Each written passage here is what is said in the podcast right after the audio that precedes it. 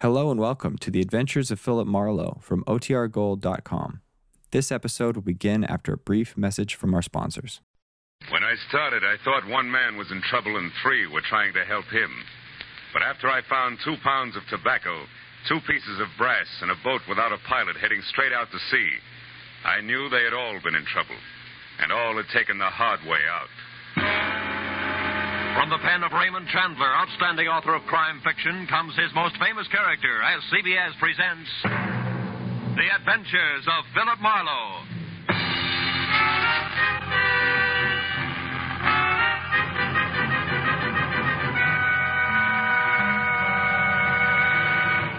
And now, with Gerald Mohr, starred as Philip Marlowe, we bring you tonight's exciting story, The Hard Way Out.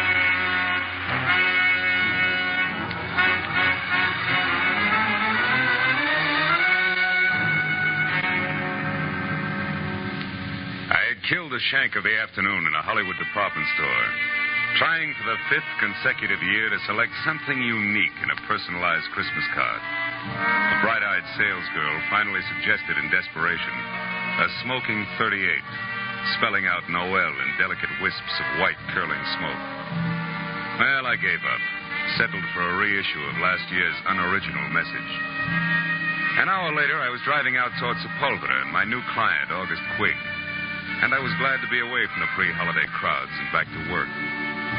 When I pulled up in front of the factory building, an immodest sign told me the man I was to meet inside was president and co founder of Quigg and Slater, manufacturers of nothing but the best in construction materials. Come in, come in. Be with you in a minute. I'm on the phone. Listen, August Quigg does not change his policy overnight, Slater. Not after 25 years. You should know that, you of all people. Never mind the excuses, Slater. Those you always have, and they make me sick. Partnership trouble, Mr. Quigg? Hmm? Oh, no, my partner is dead now 10 years. That was his son, Keith Slater. But he has nothing to say here. His father left it that way. Well, sit down, Mr. Marlowe, please. Slater is not what I want to talk to you about. All right, Mr. Quigg. Who is the man and what's his problem? My general manager, Frank Emery. No? He has embezzled $60,000 of this company's money in the last year. Hmm. Then isn't this a great time for you to climb the nearest rooftop and scream copper? No, because I want to save Frank Emery, not condemn him. Why? What's so special about a general manager who keeps dipping itchy fingers into the till? Mr. Marlowe, Frank Emery has worked for me for seven years. And in that time, he has climbed from shop worker to plant foreman to general manager. And that is something which took me 15 years. Which proves what? That Frank can one day go right to the top. Here to my job. The honest way. And that is just the path he was on until a year ago when he got married. Oh. Then he started to fill his pockets with company lettuce before he'd even gotten rid of the rice. Is that it? Yes, but don't leap to any conclusions, Mr. Marlowe, because his wife, Sheila, is a very sweet woman. Everybody knows that. And if anything, she should be a good influence. Mm-hmm. Mr. Quigg, what's Frank Emery's salary? 175 a week. Oh. When'd you last see him? This afternoon, about 2 o'clock. I called him in here, but I didn't say anything about the shortage. We just talked. I asked him if he thought he needed a vacation. He only sulked. He said he'd be all right in a little while. Then he left. But when he got back to his desk, he only stopped there long enough to pick up his hat. That was three hours ago. You've called his house since? Uh, twice, but I got no answer. Here's the number, Marlowe, and the address. Mm-hmm. Now we better stop talking, start moving. I must know what Frank Emery plans to do. Yeah, this is my private number. Oh. The plant will close in half an hour, but I'll be here working late. Okay. But before I get going, Mr. Quigg, one more question. Hmm? Just so all this will make some sense to me. Were you ever in a jam like this yourself? A long time ago, maybe? And you know what it's like to be in Emery's shoes? You're a pretty alert fellow, Mr. Marlowe. I do seem to remember a rich man who once kept me out of a lot of trouble. But the details aren't very clear anymore, so good night and good luck.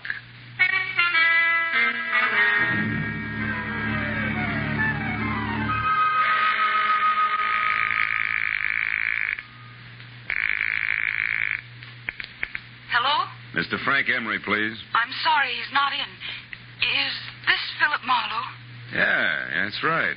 That should make you Sheila Emery, huh? Yes, I just finished speaking to August Quigg at the plant, Mr. Marlowe. He told me about you. And about Frank. Take it easy, Mrs. Emery. Crying isn't going to help Frank any. Yes, I know. But how can I help, Frank? What can I do? I'm not sure, but look, can you meet me right away? I'm at the Golden Crown. It's a cocktail lounge on Santa Monica Boulevard near Bradley. Yes, of course, Mr. Marlowe. I'll be there as soon as possible.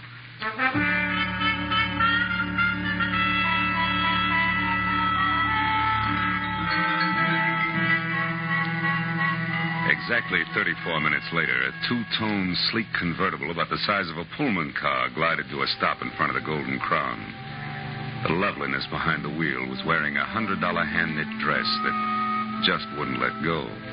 I knew it couldn't be Sheila Emery, but it was. She was a tall, luscious blonde with blue gray eyes that were set wide apart and a face that any angel would have gladly traded his wings for. Now, five minutes later, we were seated inside at a quiet corner booth. Only two weeks ago, everything was perfect, Mr. Marlowe. Frank didn't seem to have a care in the world. Mm-hmm. Then all of a sudden, he changed. He became quiet, almost morose. You never suspected that he was stealing from Quig? Of course not. And I still think there's some explanation, something we don't know about. Maybe. But from where I sit, it looks like you two have been keeping up with the Vanderbilts instead of the Joneses.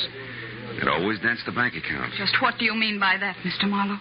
Exhibit A, that knit one pearl two number you're wearing. What?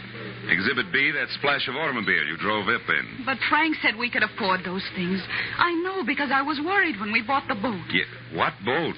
The Carefree. It's a 30 foot sailboat. We dock it near our cottage just beyond Santa Monica. Hey, wait a minute. A sailboat, a cottage at the beach, that car? Just how far do you think 175 bucks will stretch these days? What do you mean? Frank makes twice that, plus bonuses. Not unless he has a very fancy paper route on the side. Because 175, period, is the figure that Quig quoted to me an hour ago. Oh, no. No, I can't believe that. Frank wouldn't lie to me that way. Yeah, some guys do funny things when they're too much in love. Oh, now, look, tears take time, honey. How about holding him back long enough to give me some dope that'll put me on Frank's trail, huh? I mean, names and numbers, his clubs, his friends, anything that'll give me a line. Yes, of course. But all that information is, is, in, is in his address book at home. All right. Home's our next stop. Uh, just between us, Sheila. What are the chances that Frank has an extracurricular interest on a back street somewhere? Another woman? Oh, no, I'm sure that's not the way things are. Frank loves me very much. Yeah. Yeah, I guess so. Believe me, if he doesn't, we're not looking for an embezzler. We're after a maniac. Come on, let's get out of here.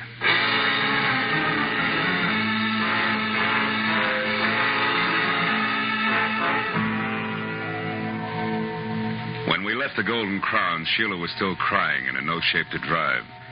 So after parking my coupe in a nearby lot, we floated out to the Emery place in Brentwood in a two-tone Nash, which did everything at the push of a button except dry a girl's tears. At her house, Sheila pulled herself together long enough to give me a handful of addresses that might possibly lead to Frank Emery. But just as I was about to leave, I, I noticed a single phone number scribbled in pencil on the edge of a desk blotter. It was Crenshaw 2, 2131. And since Sheila couldn't explain it, I wrote it down on a slip of paper and filed it in my pocket and left. But once outside, I remembered that my car was still on Santa Monica Boulevard at the Golden Crown. So I started back to the house to call a cab.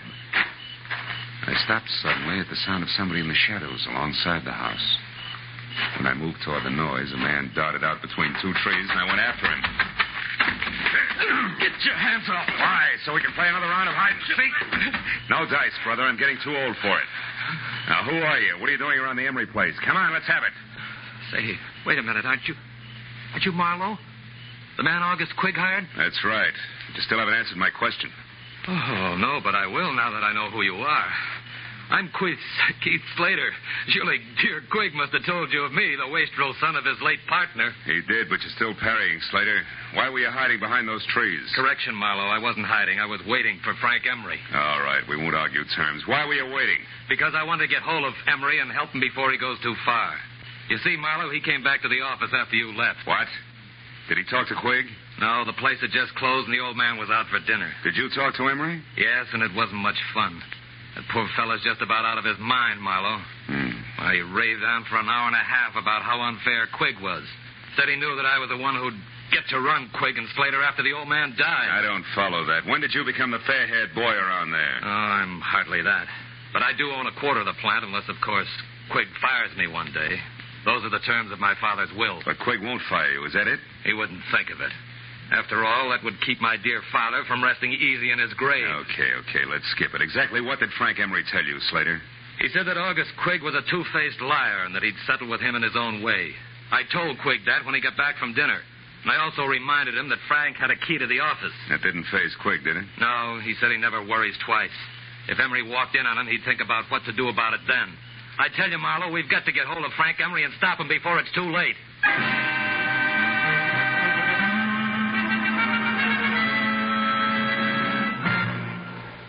Just a moment, back to the adventures of Philip Marlowe. But first, just one hour from now, over most of these same CBS network stations, Eve Arden will be midway through her regular Sunday night role of Our Miss Brooks, America's most charming and most highly unusual school teacher. You've seen Eve Arden make her hilarious way through many a Hollywood movie. Now you can hear her every Sunday night as Our Miss Brooks, just a little later over most of these same CBS network stations.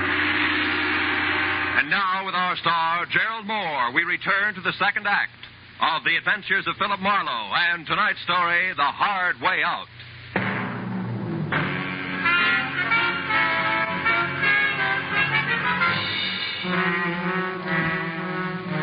It was nearly an hour later before I was back in my office on Cahuenga with my finger in the dial of the telephone, checking the names and places that Sheila Emery had given me. Two nightclubs, three hotels, and five friends later, I'd run through the list without a single kosher lead. Sitting there thinking of all the places a guy could disappear to, I, I reached into my pocket for a lifesaver and found something else. A slip of paper that read Crenshaw 2, 2131. The number I'd seen on the desk blotter at Emery's place. So, with nothing more to lose than another millimeter off the tip of my index finger, I went back to dialing.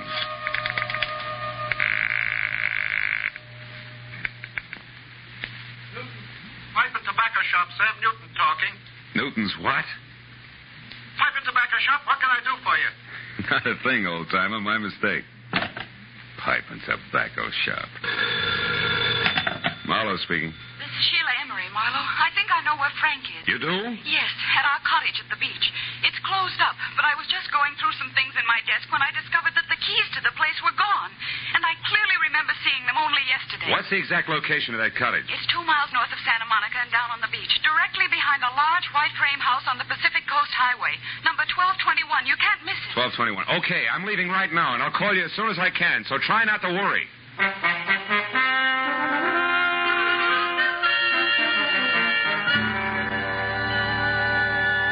Somehow or other, I made it straight out along Sunset to the beach and then north as far as the large white frame house without being tagged for low flying by any of the boys in blue.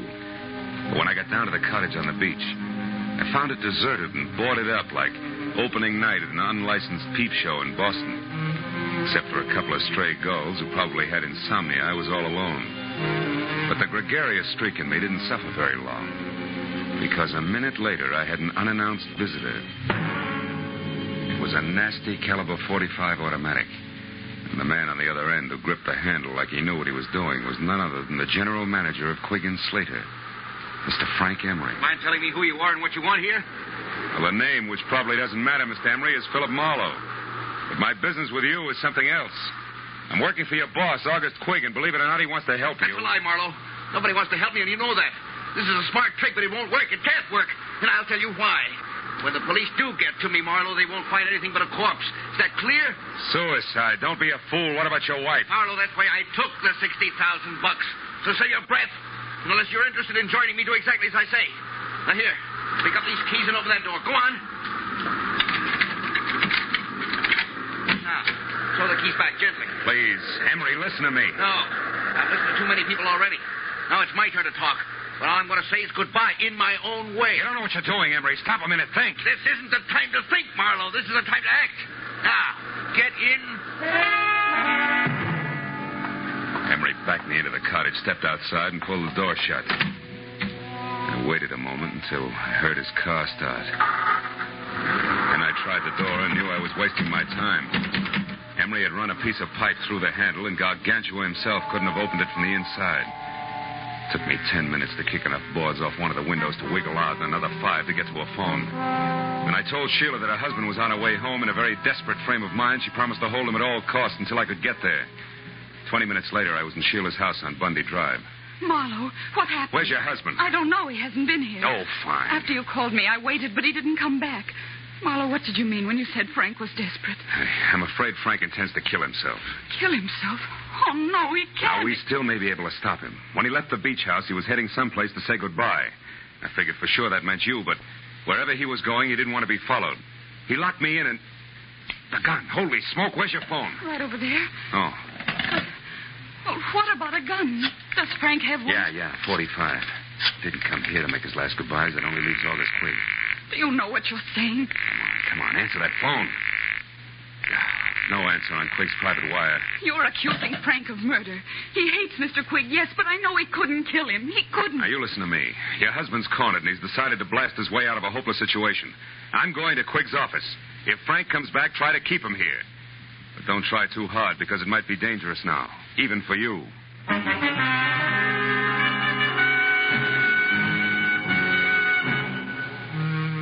I drove down Sepulveda to the black, hulking plant of Quigg and Slater, pulled over, parked, and walked up the alley toward the side entrance.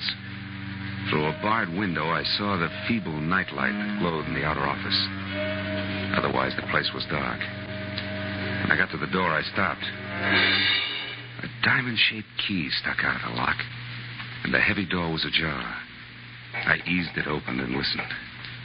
Nothing. I pulled the key out of the lock and dropped it in my pocket. Then I went inside and switched on the lights. Oh, I found him on the floor next to the desk in his private office.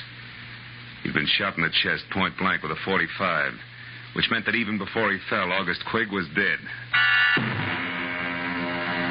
The room was untouched. Quigg's key case lay in the pencil tray on his desk. I snapped it open and saw what I expected his diamond shaped key. I switched off the lights and started out. I heard heels clicking up the hallway, I backed up against the wall and waited.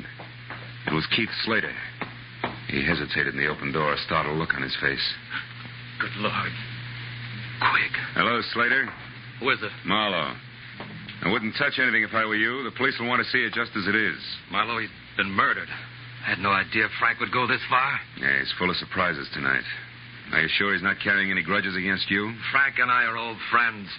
That old man in there was different. He wasn't human. He was a machine, a rock crusher with a concrete heart. I'm only sorry it was Frank who did that to him because he'll never be able to get away with it. He doesn't intend to. Plans to commit suicide any minute now. Tell me something straight, Slater. How does he feel about his wife? Is he jealous? Jealous? Why, I. Marlowe, you don't think that he might kill Sheila? I'm going to call her right away. Wait a minute. If Frank is there, a phone call would only hurry things. Come on, let's go.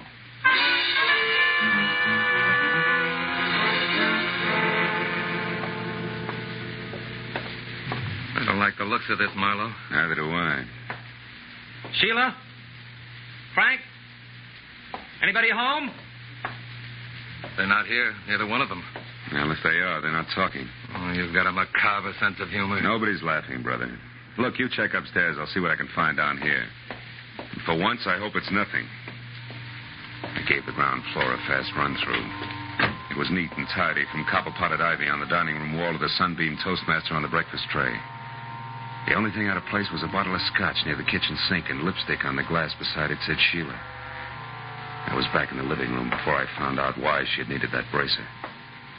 Propped against a bowl of violets on the coffee table were two notes pinned together. The top one was for me, from Sheila. It said, Marlowe, I just found this note from Frank. I'm sure he means that he's going out in our boat, the Carefree. I've got to stop him, Sheila. I turned to Frank's note and was reading it as Slater came down the stairs. Nothing unusual upstairs, Marlowe, did you? What's that? What have you found? Frank's suicide note. He asked Sheila to forgive him and forget him. Yeah, read it yourself. I'm going to call the police. Sure he means that he's going out in our boat to Carefree. I said- Say, What's wrong? I, I thought you were going to call the police. I was. But I noticed this phone number here on the desk blotter again. It's a tobacco dealer. Slater, I've got a very wacky idea. I'm going to give it a try.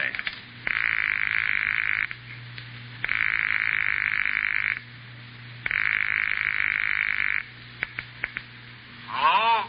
Newton Tobacco Shop? Yes, but we're closed. It's after midnight, you know. Yeah, I know. This is the police, Mr. Newton. We want some information. Police? What, what, what, what, did you want it? Take it easy. Do you have a customer named Emery, Frank Emery?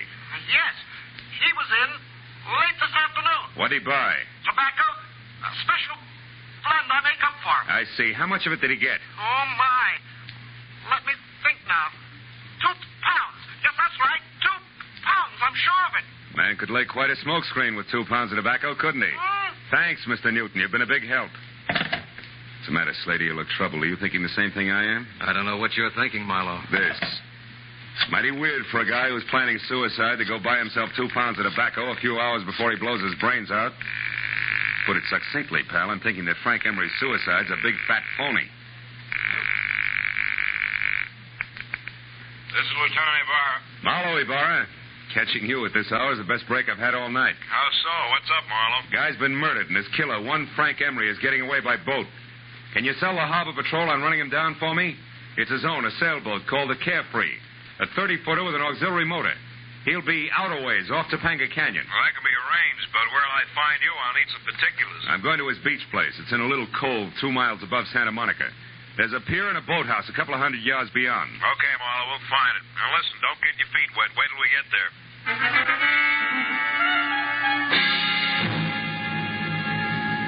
The Emery Beach House was deserted and dark.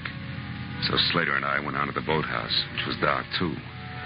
That's where we found Sheila lying on the planks, sobbing out the end of a long, hard cry. Slater ran to her and lifted her to her feet. Oh, Sheila. Sheila, what happened? Where's Frank? Oh, please. I was too late. I saw him leave. He waved to me and called goodbye. I begged him to come back, but no, he never will. Don't be too sure of that, honey. Oh, what do you mean, Marlowe? Oh, wait a minute. Wait a minute. That boat coming in is probably Ibarra. Marlowe! Yeah, here, Ibarra. I got another boat out looking for the Carefree, Marlowe, so I came directly here.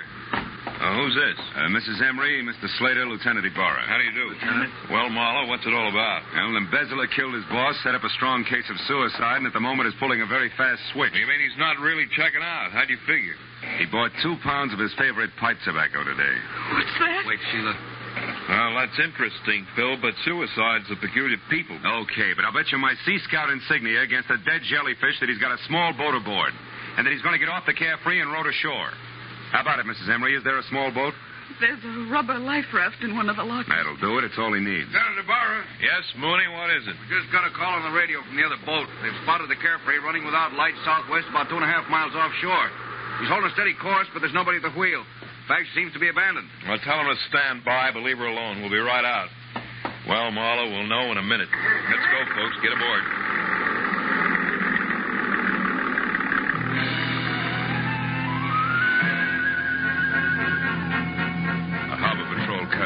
Through the black swells with the easy grace of a head waiter after a $10 tip. And all the way out, it looked as though Marlowe was going to be the bright boy of the evening. When we pulled alongside the Carefree, made her fast and boarded her, it still looked that way. It looked great.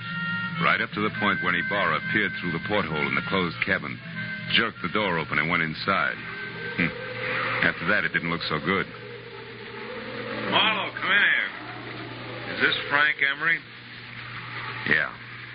Yeah, that's him, Ibarra. He's been shot over the heart from up close with a 45. Undoubtedly the one he still has gripped in his hand there. Lieutenant Ibarra? Is it Frank? Yeah. You better not come in, Mrs. Emery. Your husband has killed himself.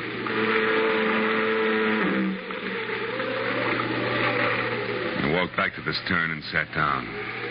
Ibarra was going through his grim routine inside, and I felt lousy. I stared down vacantly at my feet and only gradually became aware of the little brass cylinder that danced across the deck with every roll of the boat. I picked it up. It was an ejected cartridge from a 45. I'd found an empty 45 cartridge. All at once, things began to take shape for me. Ibarra! Ibarra, hold everything! I was right. Emery didn't commit suicide after all. Phil, the man's body's right here, the gun in his hand. I know, I know, but he was murdered. Now, look, I found this out on deck, and the door to this cabin was closed. Do you remember? When a man is shot with a 45, he drops. He doesn't walk in, close the door, and then fall. Well, that's- Did Emery have any keys on him? Yes, these are his. They're in the ignition by the wheel. Sure, sure. Look, look, this diamond shaped one. It matches one I've got in my pocket. Come on out on deck, Ibarra, and watch closely. Hey, Slater. Slater, can I see your key to the side door of the factory? Why, certainly, Marlowe. It's right here in my pocket. Eh, it's not in your pocket because it's here in my hand, Slater. You were so excited when you shot Quig, you ran off and left it sticking in the lock. No. And here's one for you, Mrs. Emery. While the carefree was still tied up at the dock, you stood right here, surprised your husband in the cabin door, and shot him. This little cartridge was ejected back to the stern. But you forgot about that, because after you shoved him inside and put the gun in his hand, you closed the door. Then you started the motor, locked the wheel, and cut the boat loose. I don't know what you're talking Look out, Ibarra! Ibarra, he's after your gun! Ah, that was nice, Ibarra. Marlowe, I wouldn't have believed this. Don't lose your place because you'll have to go over it all again. Don't worry, I won't. You see, it's sort of like an equation. Two pounds of tobacco and two pieces of brass added up to two bodies and two murderers.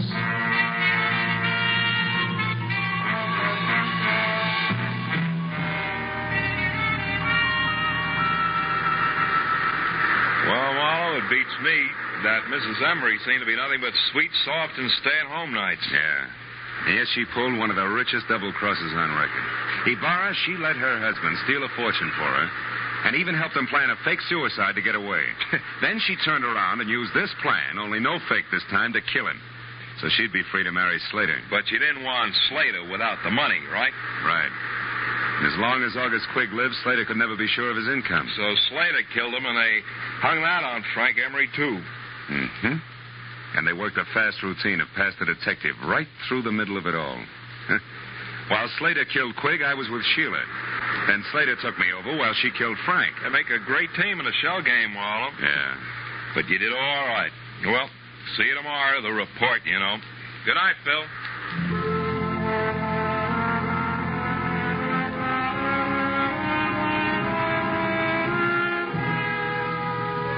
I sat alone on the pier for a long time. I watched the waves come in, and gradually my mind got untangled from the treachery and violence it had been wrapped up in all night.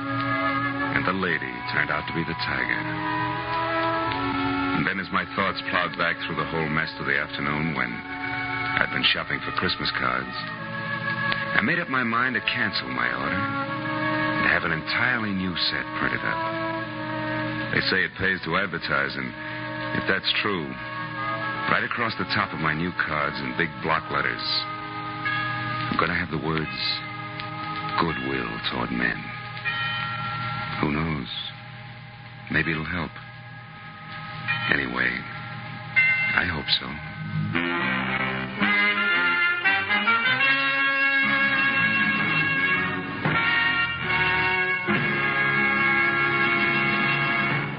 The Adventures of Philip Marlowe, created by Raymond Chandler, stars Gerald Mohr, and is produced and directed by Norman Macdonnell. Script by Mel Dinelli, Robert Mitchell, and Gene Levitt.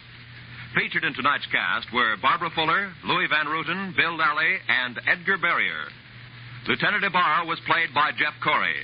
The special music was conceived and conducted by Richard Aurandt.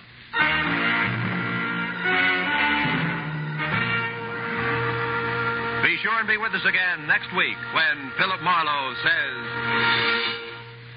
I walked into it smiling because it had all the corny elements the weird doctor, the beautiful girl, the gloomy house on the windswept cliff, even the hulking menace. Only one thing was missing the body. And that's when I stopped smiling because I turned out to be the corpse myself. Almost.